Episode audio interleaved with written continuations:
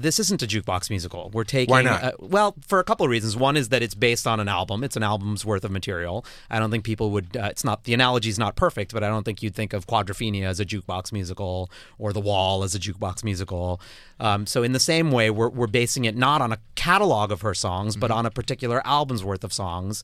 Um, yes, we've thrown in some additional music as well.